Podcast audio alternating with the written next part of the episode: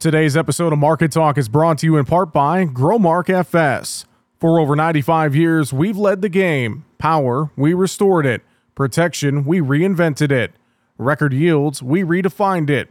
If there's one thing we know at FS, it's that just because something hasn't been done doesn't mean it can't be done. We're never satisfied unless we take your farming operation to the next level. Run your equipment at peak efficiency and bust the bins this season. Visit fssystem.com. The views and opinions of this program are those of the host, guests, and callers. There is substantial risk of loss in trading futures and options, which you should carefully consider prior to trading.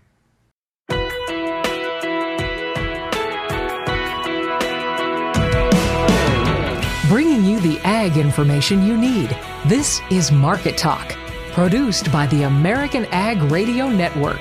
Now, here's your host, Jesse Allen.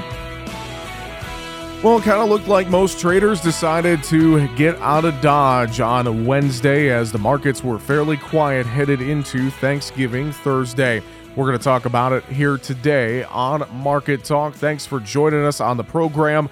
I'm your host, Jesse Allen. We saw quarter wheat relatively quiet. Soybeans did leak a little bit lower as uh, we saw a little more activity, a little more volume there in beans ahead of the Thanksgiving holiday. No overnight session into Thursday or overnight Thursday into Friday. And then the market's only open for a uh, portion of the day on Friday, really about 8:30 to uh, a little after noon, the market's open on Friday. So it's always kind of an interesting week in the trade. And uh, again, it appeared a lot of traders deciding to uh, take their ball and head home early on Wednesday for the most part. Livestock trade was quietly mixed. Crude oil uh, did its best to rebound off the lows of the session, down almost 5% at one point on Wednesday's trade. We're going to discuss all of that and more and uh, have a conversation today with Mike Zuzolo from Global Commodity Analytics. Talk about this uh, pre holiday trade action and what it means as we go through the rest of the week. We have December options expiration coming up on Friday. First notice day will be on Monday. So, some key uh, things here in the markets uh, in the grains that we got to keep an eye on. We're going to talk about that and more and just uh, some good risk management thoughts ahead of the holiday. That's coming up here later in the show with Mike Zuzolo from Global Commodity Analytics. I'll also have a look at a few uh, news headlines and we might share another conversation as well from the NAFB convention in Kansas City, Missouri from last week, uh, coming up here in segment four today. First up, though, let's uh, get some thoughts on the market trade action we saw on Wednesday. I talked around midday with Arlan Suderman, chief commodities economist at StoneX. Arlan gave his thoughts. a lot of traders uh, seemingly squaring up positions ahead of the holiday. We discuss the activity in grains. We look at crude oil and also a little bit of uh, notes on the livestock trade, mainly cattle here today. We discuss all that and more. Here's Arlan Suderman, Chief Commodities Economist at StoneX, from our midday commentary. Yeah, kind of quiet uh, holiday trade. You're exactly right. Uh, a lot of traders wanted to take off early to get the kids to grandma's house for Thanksgiving. And Friday may very well be a similar day, although that's the kind of trading conditions where if you do get a headline, you can get a real pop in the market one direction or the other. You mentioned the strike in, on the Odessa port in Ukraine. We also had the USDA confirming this morning a couple cargoes of soft red winter wheat sold to China, providing a little bit of support there there. That also lending a little bit of short covering support for corn at times as traders just not willing to go to new lows in corn and, and that's staying fairly range bound. Soybeans pulling back a little bit today after a couple of different private sources calling for record production in Brazil, which is a little bit different than what the market have been trading with the really dry conditions in center west Brazil. And that just reemphasizing the fact it's not been totally dry down there. It's just been drier than normal. There have been spots that have been totally dry, and other spots maybe 10 miles away that have had four to five inches over the last 30 days or so. So, a lot of variability there. And so, as we go into the holidays with the markets closed tomorrow, traders just kind of pulling back and consolidating. And I think you can say that's true pretty much across the board with the grain and oil seeds today. Crude oil uh, is down about 3% right now. We've been down more than that in Wednesday's session. Sounds like a lot of that tied to uh, the uh, OPEC meeting getting rescheduled. Is that kind of what you're seeing drive crude oil lower on Wednesday? Yeah, the real concern of this market, really since late September, has been the, the economy, the global economy, and the lack of demand. And so we've had Saudi Arabia and OPEC generally say, okay, we're going to cut output and we're going to tighten things up, tighten up supply to try to hold the price up there. Now we have this OPEC meeting that was scheduled for Sunday, delayed until November 30th, and maybe even beyond there. Saudi Arabia seems to be very, very upset with some of its members, and this suggests that maybe OPEC is starting to lose control of its members who may be cheating, producing more output, while Saudi Arabia has really been carrying a lot of the burden of the cuts. And so the worst thing that could happen for the crude oil bulls right now would be for OPEC to lose its ability to control output at a time when demand is soft. That's what the market is worried about and why we're seeing the sell off in crude oil today. And real briefly, cattle and hogs, uh, I think it's kind of the same story as grains, pretty quiet pre holiday trade and position squaring there. Any other notes in the livestock trade today? Yeah, we'd say we're probably pricing in some 175 pricing today. Uh, December futures, a 177 cash trade. Uh, if you look at the trade that we've seen thus far, it's been pretty quiet. A little bit of 177, 178 on the online exchange. Nothing really much in the country yet. So pretty quiet overall. Of course, the market's closed tomorrow. And once again, Arlan Suderman, Chief Commodities Economist at StoneX, joined us for midday commentary on Wednesday ahead of the Thanksgiving Thursday holiday and a shortened session on Friday as we head into the weekend. While retail fertilizer prices saw mixed moves again during the second week of November, according to sellers surveyed by DTN.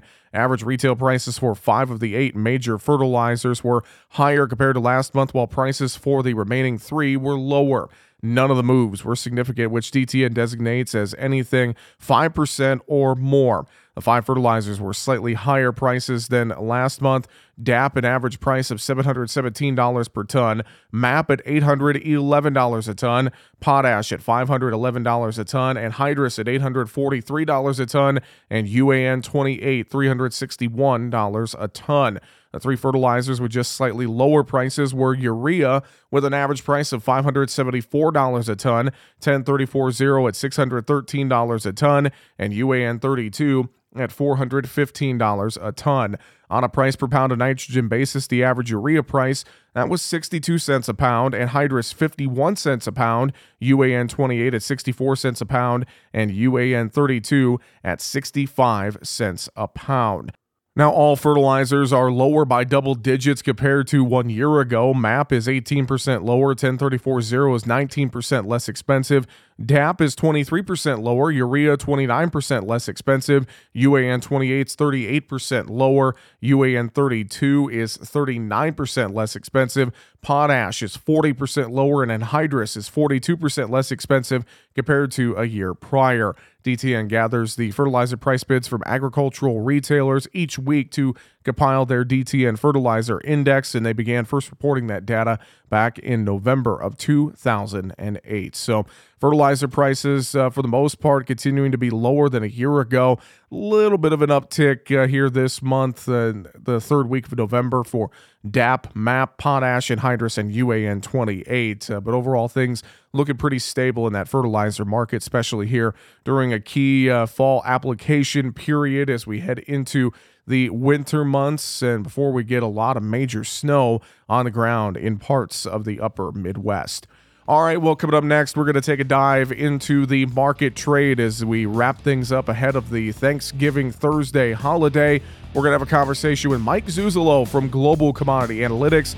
He'll sit down with us and give us his thoughts in the market trade here ahead of the holidays. We'll get to that conversation coming up after the break as we're back with more on Market Talk on the way right after this.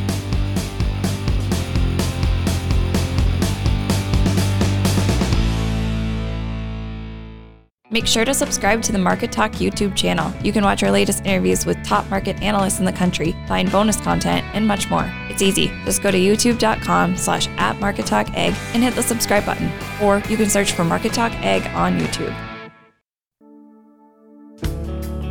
Market information that matters to you on Market Talk. Now, back to Jesse Allen.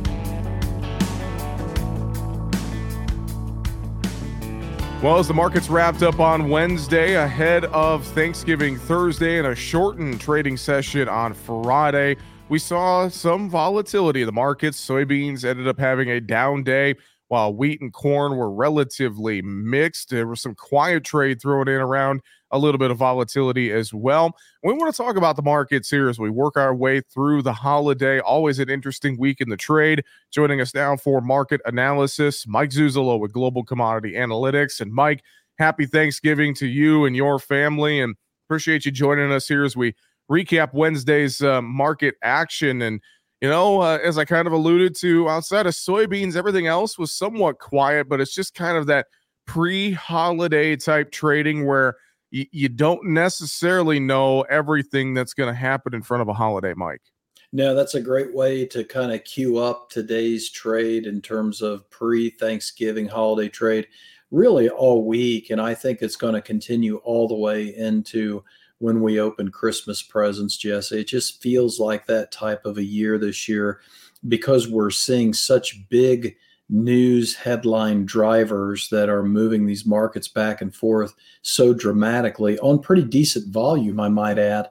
And I think this is where today in Wednesday's trade, you're right. We we saw the longs liquidate. The title of my uh, blog post today um, is going to be longs liquidate, led by soy and and crude oil, and and it really was headline news that drove those two, I think, and the crude oil specifically.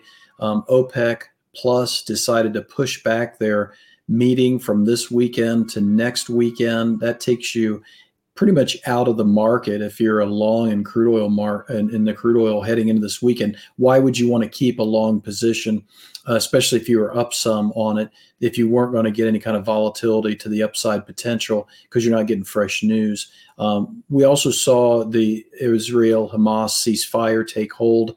That mm-hmm. too was very heavily laden upon the idea why be long crude oil going into this weekend and the holiday? And this takes you back to the soybean oil and the vegetable oil market which is, has been so sensitive for the most part to the wti market. And then you throw on top of that an adm ceo i can't remember if he was in south america or where exactly talking about brazil could still have a big crop. Well you know, let's frame this out a little bit, especially with AgRural. I think it was coming out saying they're still at around 162 million metric tons. The three and four year average Brazil production is around 130, 135 million metric tons. Mm-hmm. We're, you know, almost 30 million metric tons heavy versus what our average is. So again, why wouldn't the soybean long take profit when he gets headlines like that? So we're really getting pushed around by news headlines. Not much has changed when it comes to weather. And I think that thaw that you and I talked about at the NAFB last week between the United States and China, I think it's taken hold. Yeah, and that's a great thought. You know, you see soybeans down uh, 15 to 20 on Wednesday's trade. Well, here you go, China. Here's a, a Black Friday sale on U.S. soybeans. Uh, I think uh, you said it before we went on buy one cargo, get one free, essentially, here with a downturn in the beans on Wednesday. But to your point, um, it just felt like, yeah, a lot of fun traders did not want to be long with some of the weather unknowns and those news headlines out there enough to kind of push us down here and then just let traders uh, reassess things. I, I know we got a shortened session Friday, but more than likely, probably even Sunday night into Monday as we come back at things here next week, Mike. Yeah, I think so. And I think it's usually on Saturday, Sunday, early Monday morning. We get a lot of South American uh, fundamental drops as far as news, as far as planting, as far as what producers down there are yeah. saying. South American consultants are uh, are a lot more, I think, active during the weekend. And this all goes back to the the give and take and this volatility. And I, I would go back to the crude oil market and go back to the wheat market as well, and bring those back into from the fray when it comes to the soy complex. You know, we we've lost the ability for the soybeans to have the corn and wheat to join it to the upside. So another common theme in 2023: soybeans can go so far, but then that rubber band gets too extended. Beans kind of look over their shoulder and say, "Hey, you guys coming?" Well, they did on Wednesday. You know, we saw soft red wheat sales to China, U.S. soft red wheat sales to China, and then corn sales to unknown and to Taiwan. And I think even South Korea's NOFI came in and got some mm-hmm. corn bought as well. And so we are seeing the feed grains pick up the demand, but that was kind of lost in translation with all these headlines surrounding this idea that the market's got too many longs in it and the demand is not as strong as what the supply side looks like right now you watch a lot in terms of uh, the cash soybean price and uh, walk us through this chart on the video feed as we look at this uh, along with soy futures. What are you seeing here as we uh, work our way towards uh, and through the holiday, Mike?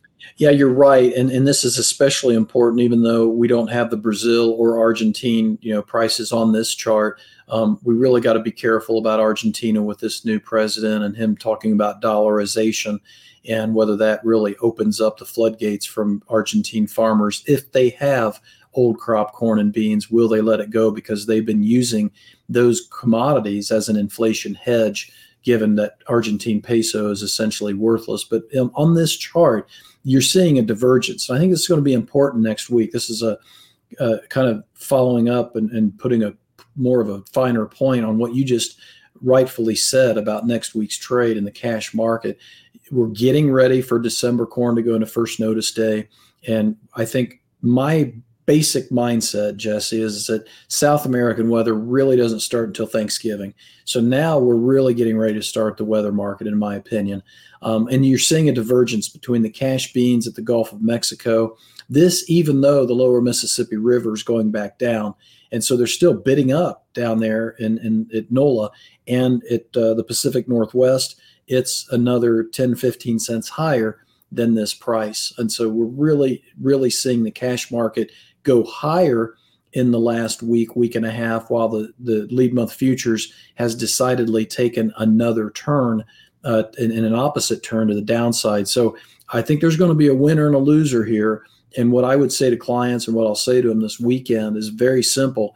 The cash market takes the lead month above that 1377 September high on a closing basis. I consider that a breakout. You can see that on the right hand side scale, that 1380 level. You get above that level on a closing basis, and you really don't have a lot of resistance until you get into the low mid 14s on that. That'd be your yellowish orange line chart there. You and I talk a lot about the Bloomberg Commodity Index. Let's take a look at that as well as we head into the holiday. Any big notes uh, you are seeing there, Mike? Yes, I am. And this goes back to the wheat market, keeping us near that 40 level, that major support you and I, right, like you say, have rightfully talked about a lot. Um, we saw the Argentine uh, wheat kind of die in terms of its wheat weather led rally, but we're seeing the Ukrainian and Russia prices really pick it up. Both of them up around $15, $20 a ton uh, on the last two weeks' trade. And this goes to the idea that not only did we see that big um, port strike hit by the Russians uh, onto Odessa on Tuesday, but the numbers that Ukraine Ag Ministry is showing us marketing year to date, wheat exports, corn exports for 23 24, both of them right around five and a half million tons apiece. That's going to be down about a million tons on wheat and down 60%, almost 60% on the corn.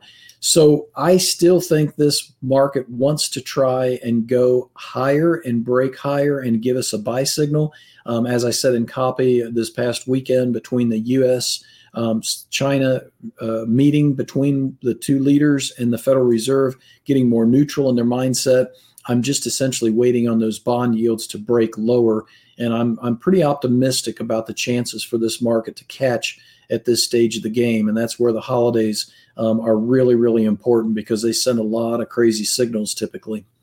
And once again, Mike Zuzolo with Global Commodity Analytics joining us here today as we recap Wednesday's market trade action. Again, the markets closed on Thanksgiving Thursday and uh, will reopen 8:30 a.m. Central Time on Friday for a shortened session just past the noon hour. No overnight sessions as well into Thursday and into Friday. A few of the closes from Wednesday's trade. December corn one and a quarter lower, 468 and three quarters. January beans 20 and three quarters lower, 1356 and a half. Chicago wheat December up three quarters, 555 and three quarters.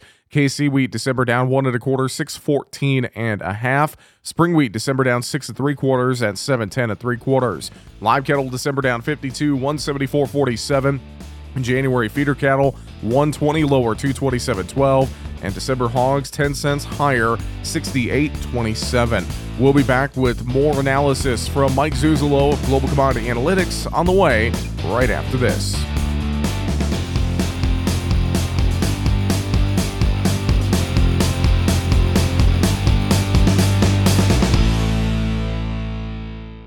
When it comes to protecting your investment in fuel and diesel powered equipment, Diesel X Gold from FS clearly beats other diesel fuels. New detergents disperse contaminants to prevent sludge that plugs filters and causes unexpected downtime. And now, better moisture handling chemistry helps ensure your fuel stays dry, reducing microbial growth and fuel line freeze ups. So when you're deciding what fuel to use, choose Diesel X Gold, absolutely the best fuel to power and protect your diesel equipment. Contact your local FS Energy specialist today or visit gofurtherwithfs.com.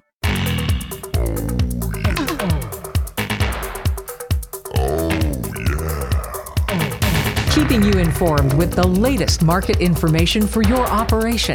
This is Market Talk. Now, back to Jesse Allen.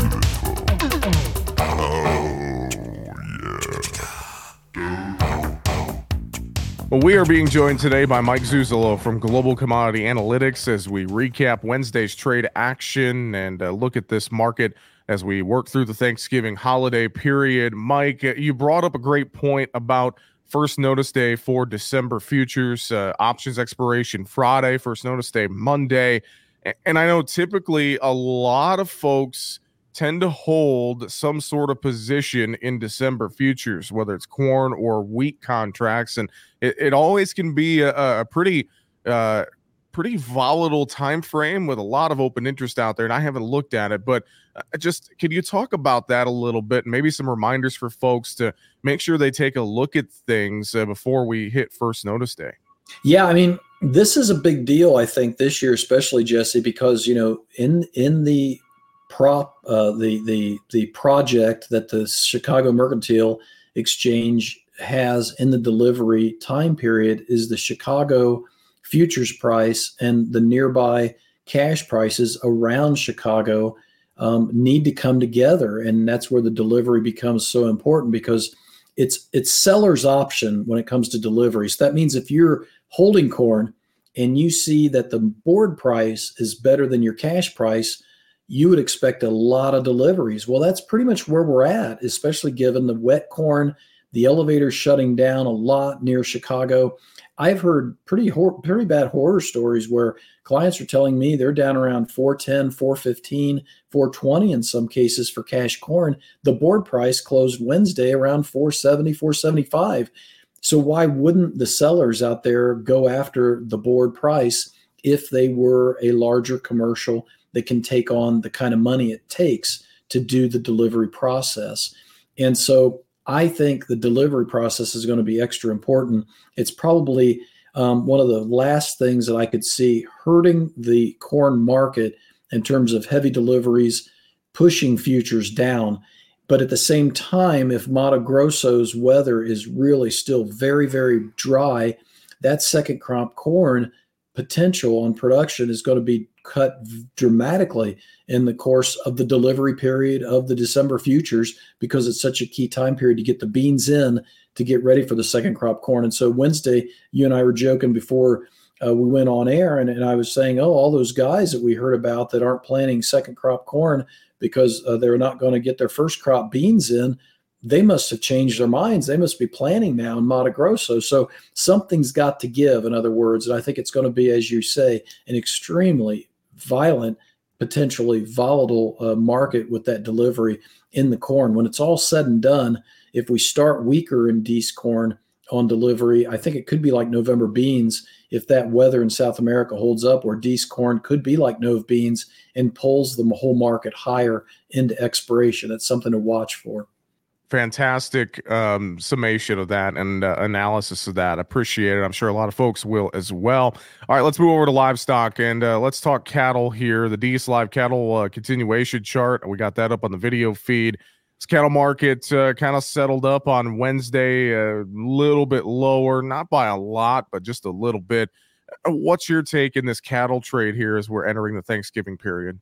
You know, I felt like the cattle on feed report was neutral enough that it didn't feed the bear, But because we still have almost 12 million head on feed right now, it wasn't going to feed the bull either and give us a recovery. And we did take a shot one day on Monday to try and get back above the October low in December fat cattle, that 175, uh, 177, excuse me, 177.30 level. That's where the orange circle is on that uh, bar that pokes down from October. We could not stay above that level on a closing basis, and we went right back down to the low end of the trading range. I'm inclined to think the technicals and the cattle on feed were traded this week, Jesse. We didn't see any cash trade really develop as well. Next week, though, I think we've got several things going for us. The USDA retail numbers from last Friday on beef, the rib data, both steaks and uh, roasts, were up 325% on the featuring ad space versus the prior week. Um, we typically peak in dressed weights at the end of November for the uh, cattle. The slaughter numbers uh, usually see a lot lower dressed weights as we get into December. And then we've got a snow coming into Garden City, into uh, south of Hutchinson and, and west of Hutchinson. Uh, it's right in the feedlot country. And so I'm wondering whether we don't find a little bit better support. And obviously, the big question mark remains consumption. Yeah, consumption remains a, a, big key in my mind as well.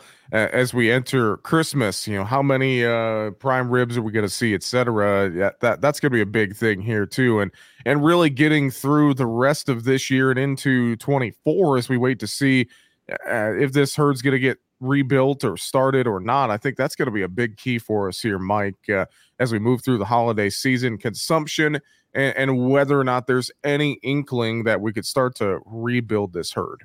Yeah, I think that's an excellent point, and that's where the snow maybe comes in between the rains last weekend and the snows coming in this week uh, or the next week. We might see some talk about calves being put down and, and picking up in Oklahoma City, especially. I'm going to be watching that closely. That chart also showed a gap at about 183.50 in the D's fat cattle, Jesse. That's a number I think is still attainable because I think that's where the cash price should be at as we get into the fourth quarter. USDA is even higher than that. I think their November numbers were 185, if I remember right, when it comes to Q4 for for steer prices. Um, your consumption comment really caught my attention because you had Walmart, Best Buy, uh, who was it, Lowe's, and I think Kohl's come out and say we're starting to see some hiccups in the demand and consumption side here. I'm not so sure that didn't translate into the meat market, even though it didn't really get into the stock market this past week. But uh, as I said, I'm going to stick by the, the favorable consumption pattern for the Christmas seasonal on beef, just because I think we're kind of hammed out at this point of the last two years of buy a turkey, get a free ham. Um, and the roast prices, like I said, they're really, really competitive uh, compared to the last three years. Excellent point. Uh, speaking of ham, speaking of hogs, a little bit lower on Wednesday into the Thanksgiving holiday. Uh, this hog market to me still feels like it's searching for solid footing. And really, if it has found a bottom, we're not really doing anything to work our way off of it here, it seems, Mike. I agree. And, you know, we had a USDA attache report at the end of October, early November that said, look, sows in China – we're going to be down about 1%, steady decline in the sow inventory. And then China came out, Ministry of Agriculture, at the beginning of this week and said 42 million head of sows, too many. We got to call more. And it, I think it's kind of like the soybean weather market. And this is where that pork and bean trade is so valuable to me we're getting mixed signals when it comes to what's going on in China with the hog market. So I'm going to lay back and say we're in a trading range market at this point. We've done most of the damage to the downside. The cash index is way above the futures price right now. And let's wait for the D's Hogs and Pigs report to give us more of a direction on our supply here in this country and stop playing so much on China's market. Mike, great stuff as always. As we wrap it up here and head into the Thanksgiving holiday, anything final you would uh, reiterate for folks here today? No, just back at you on the Thanksgiving blessings to you, your family, and all the great listeners and viewers on the Market Talk.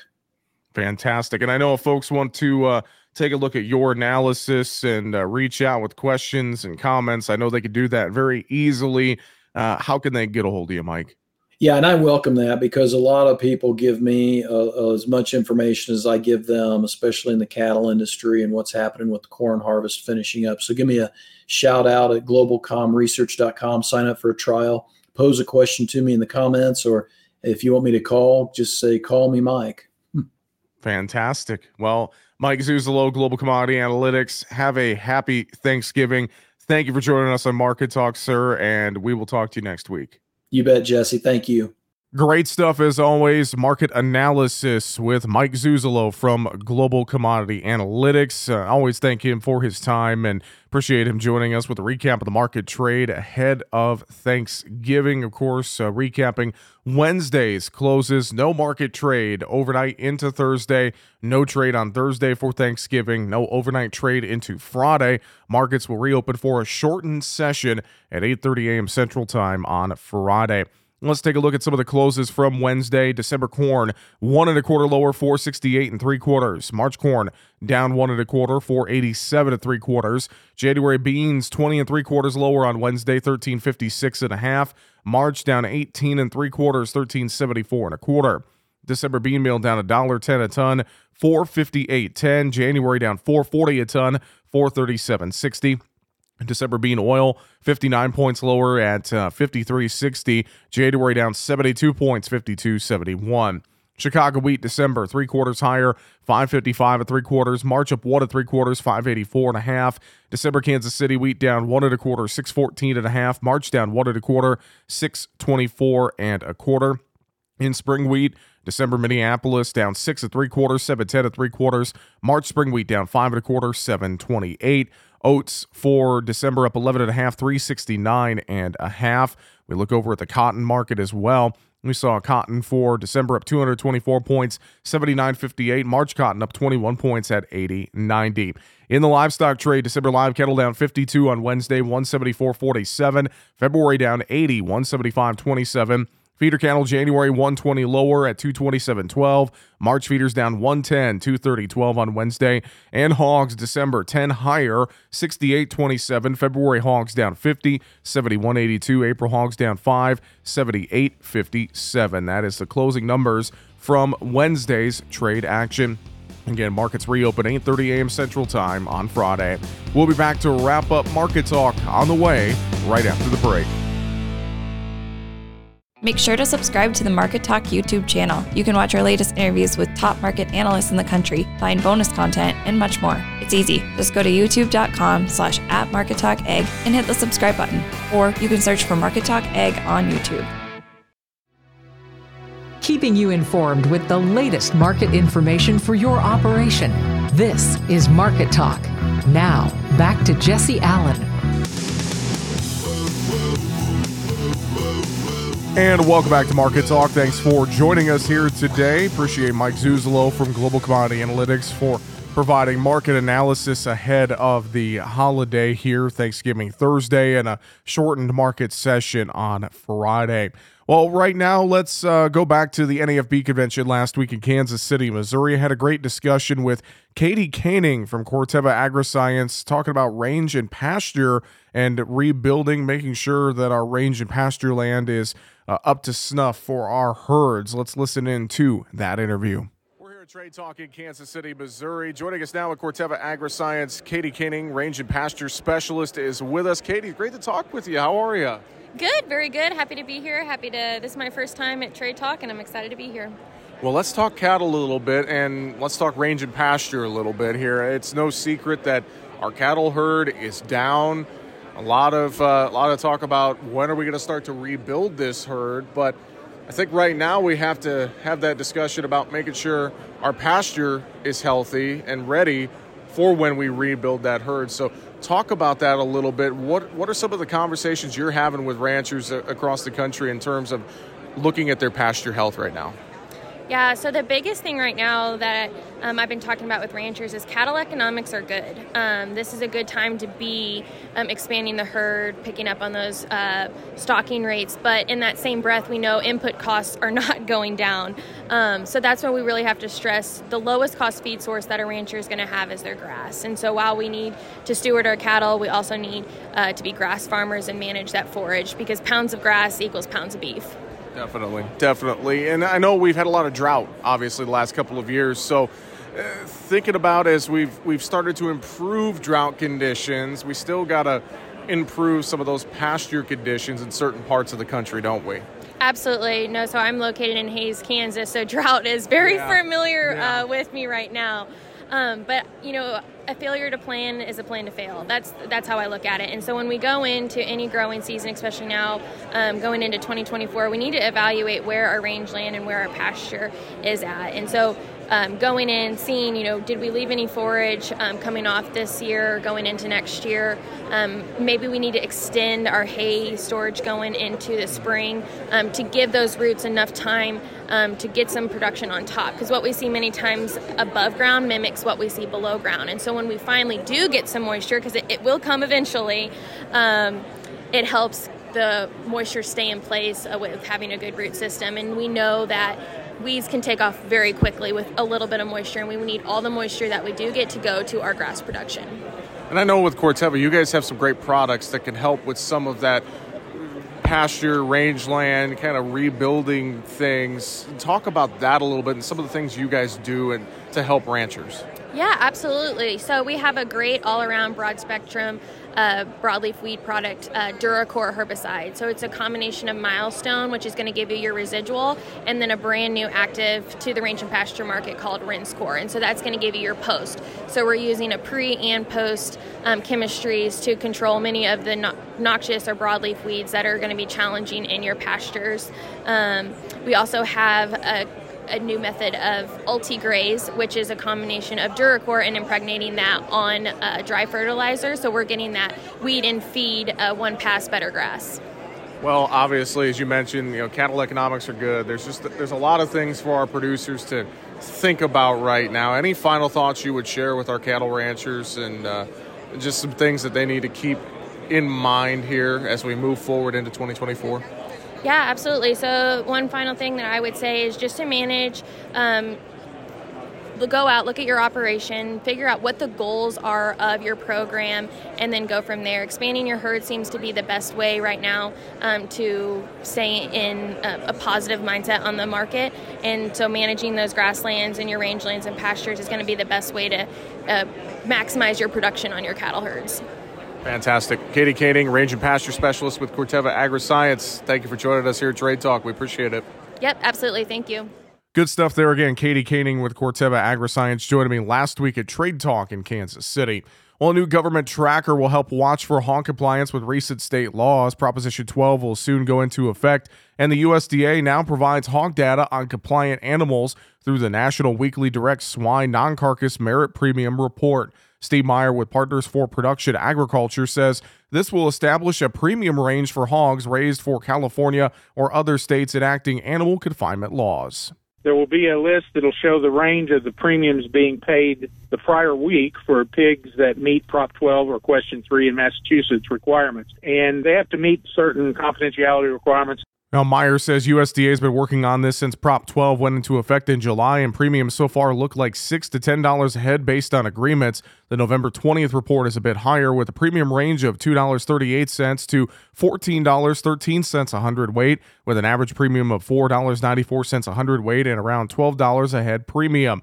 Meyer adds in the short run, hogs will cost more. Producers are spending money to make more room, and they can't use some standard hog raising practices. They can't use breeding crates, which will affect their reproductive efficiency of their, their sows, mainly their farrowing rate. So there's extra costs here. And so in the short run, they're going to have to pay a premium for this in order to compensate the producers. We've been advising all the producers we've talked to for the last three years don't do this for free. And if they're not willing to pay you enough, walk away from it. Meyer adds compliance will be the responsibility of the seller of pork in California, which will prove it through a certification process set for the start of the year when Prop 12 goes into place. As of January 1, 2024, everyone's supposed to be certified as a producer, as a packer, as a distributor in order to prove that paper trail back on the product going into California. And once again, that is comments with Steve Meyer from Partners for Production Agriculture. Well, we are out of time here on today's Market Talk. Thank you so much for joining us as always. I hope you have a safe and happy Thanksgiving holiday with your friends and family and loved ones. Enjoy a, a lot of turkey and all the sides including uh, mashed potatoes, cream bean casserole, or hot dish, where whatever you call it, uh, all your favorites, pumpkin pie, etc. Be safe, safe travels if you are traveling, and enjoy the holiday. I'm your host, Jesse Allen. Thanks for listening to Market Talk. Happy Thanksgiving.